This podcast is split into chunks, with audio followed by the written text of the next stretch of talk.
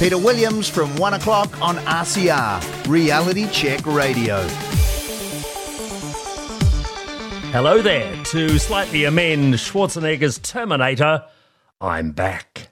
Uh, to be honest, this series of modest little essays and opinion pieces has been in abeyance for far longer than anticipated.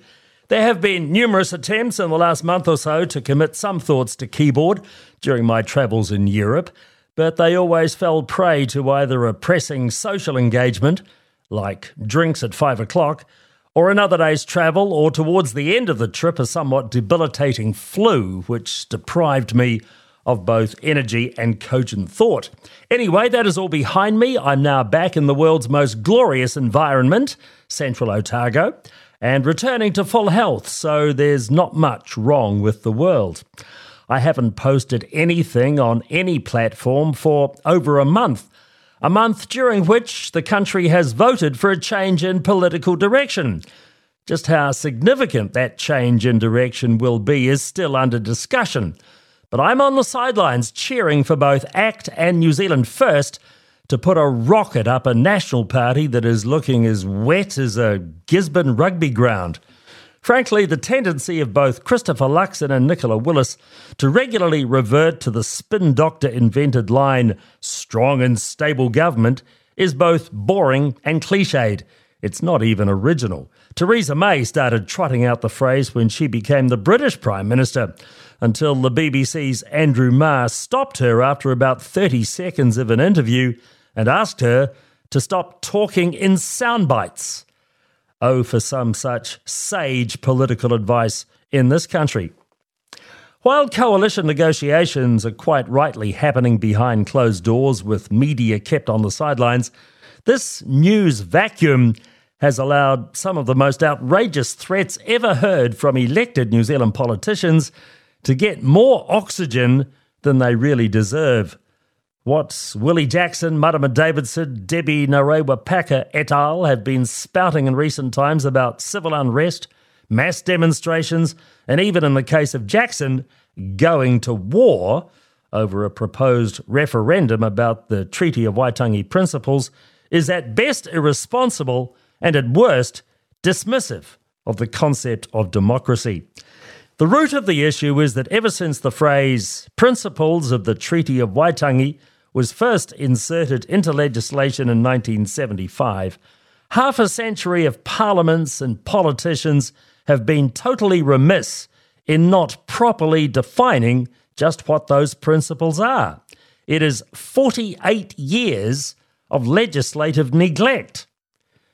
That time has allowed members of unelected institutions in the judiciary, academia, the civil service, and at the Waitangi Tribunal to basically make up what they think these principles should be. And this is not the way a functioning democracy should work. As a participating voter in a democratic nation, I want my politicians to legislate in a clear, uncomplicated manner whereby there can be no doubt about their intentions is that too much to ask for? Unfortunately, as an aside, despite Parliament's best intentions, an activist High Court and Court of Appeal has decided they don't like the Marine and Coastal Areas Act and have made some nonsensical judgments, uh, judgments rather, which go against both the spirit and the letter of the law. Surely it's time for Parliament to make amends against this kind of judicial activism. But back to the principles of the Treaty of Waitangi. New Zealand First wants to dispense with the phrase completely and remove it from all pieces of legislation. Now, while that would initially simplify matters considerably, it would only put the lid on a festering sore in New Zealand race relations, which would be bound to explode at some stage in the not too distant future. What David Seymour and ACT are proposing seems reasonable and non problematical. They want a Treaty of Waitangi Principles bill passed in Parliament which would define the principles as based on the three original articles of the 1840 document, or documents. The principles, as laid down by the Act, are quite simple. 1. The government has the right to govern New Zealand. Two, the government will protect all New Zealanders' authority over their land and other property. Three, all New Zealanders are equal under the law with the same rights and duties. That's it. As ACT has pointed out, no society has ever succeeded when differing political and societal rights are assigned by the circumstances of your birth. All good political movements have been about ending discrimination, not entrenching it.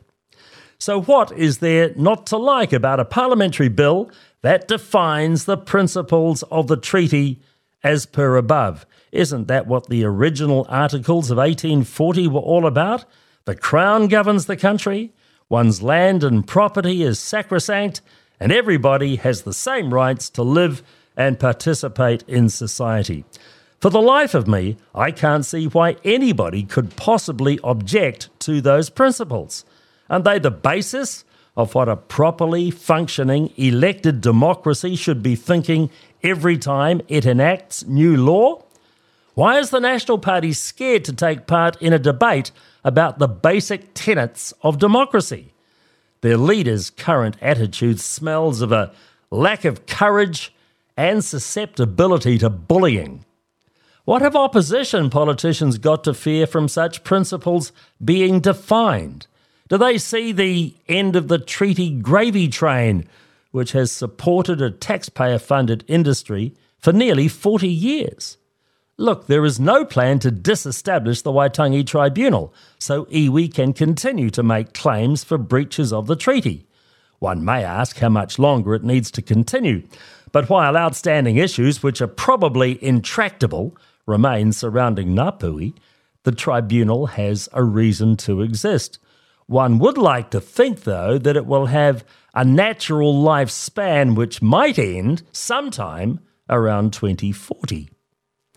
What ACT are proposing is long overdue. But if the bill can go to the House and through a full select committee process, it can be discussed, debated, submitted on, and refined. There are three years to complete that process before the final version is put to the people in a referendum in 2026. That is what democracy is participation in the process. And at the end, the people decide.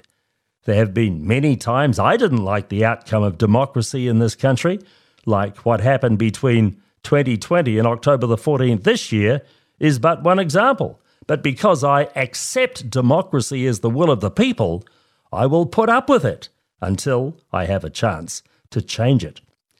New Zealand is the oldest continuous full democracy in the world. We accept outcomes. Let's put these undefined treaty principles to a democratic process, and let's see what the democratic outcome will be. Until then, it is grossly irresponsible to suggest violence in response to a democratic process. Committed to fair debate and honest information, the reality check has arrived. RCR, Reality Check Radio.